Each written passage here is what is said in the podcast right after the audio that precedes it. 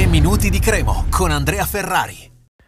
Ricominciamo la settimana, purtroppo a Lecce è arrivata una sconfitta per la Cremonese che pone fine alla striscia di risultati utili consecutivi che durava da un paio di mesi e eh, alla striscia ovviamente delle quattro vittorie di fila eh, che perduravano da, da, dicembre fino a settimana scorsa. Una sconfitta, beh, c'è poco da dire, di rabbia, c'è rabbia, eh, amarezza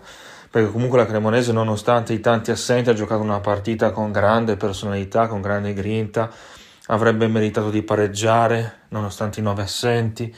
nonostante comunque si giocasse fuori casa con eh, tantissimi alibi e eravamo arrivati ad un passo dal, dal, pareggio da portare a casa un punto importante, veramente sarebbe stato importantissimo riuscire a dare continuità non ci siamo riusciti per via di un'autorete all'ultimo minuto. Allora c'è da dire che Lecce nel secondo tempo ha, ha pressato tanto, ha avuto alcune occasioni, ma neanche così tanto nitide. Eh, perché? Perché Ocoli si è, si è immolato in ogni situazione, ha fatto una partita strepitosa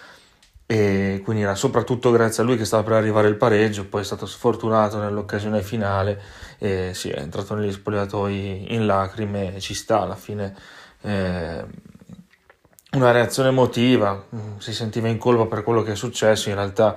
non c'è da sentirsi in colpa per niente perché eh, solo sfortuna ha fatto una grandissima prova. Eh, comunque la Cremonese torna da Lecce sicuramente con una grande consapevolezza, ancora di più, è una sconfitta che, che brucia perché appunto era ad un passo dal pareggio, eh, però dall'altra parte ti dà grandissima autostima, eh, già a, comunque alimentata nelle scorse partite che hai vinto, se poi riesci anche nelle sconfitte a trarre dei benefici in tal senso vuol dire che la squadra è veramente forte e adesso ci sono eh, due settimane di pausa, o meglio un weekend di pausa eh, utile per recuperare tanti dei positivi al Covid oltre che infortunati, sperando poi di non doverne trovare altri prima della prossima partita che sarà contro il Monza. E bisogna però fare gli applausi a questa squadra. Eh, abbiamo anche la fortuna, tra virgolette, che dagli altri campi non sono arrivati buoni risultati per le altre, per la Cremo sì, e quindi rimane lì. Cioè, tutto sommato, sì, il Lecce ha sorpassato, probabilmente sarà primo in classifica mercoledì quando recupera il match col Vicenza, però comunque la Cremo resta a 35, in una buonissima posizione, quindi mm,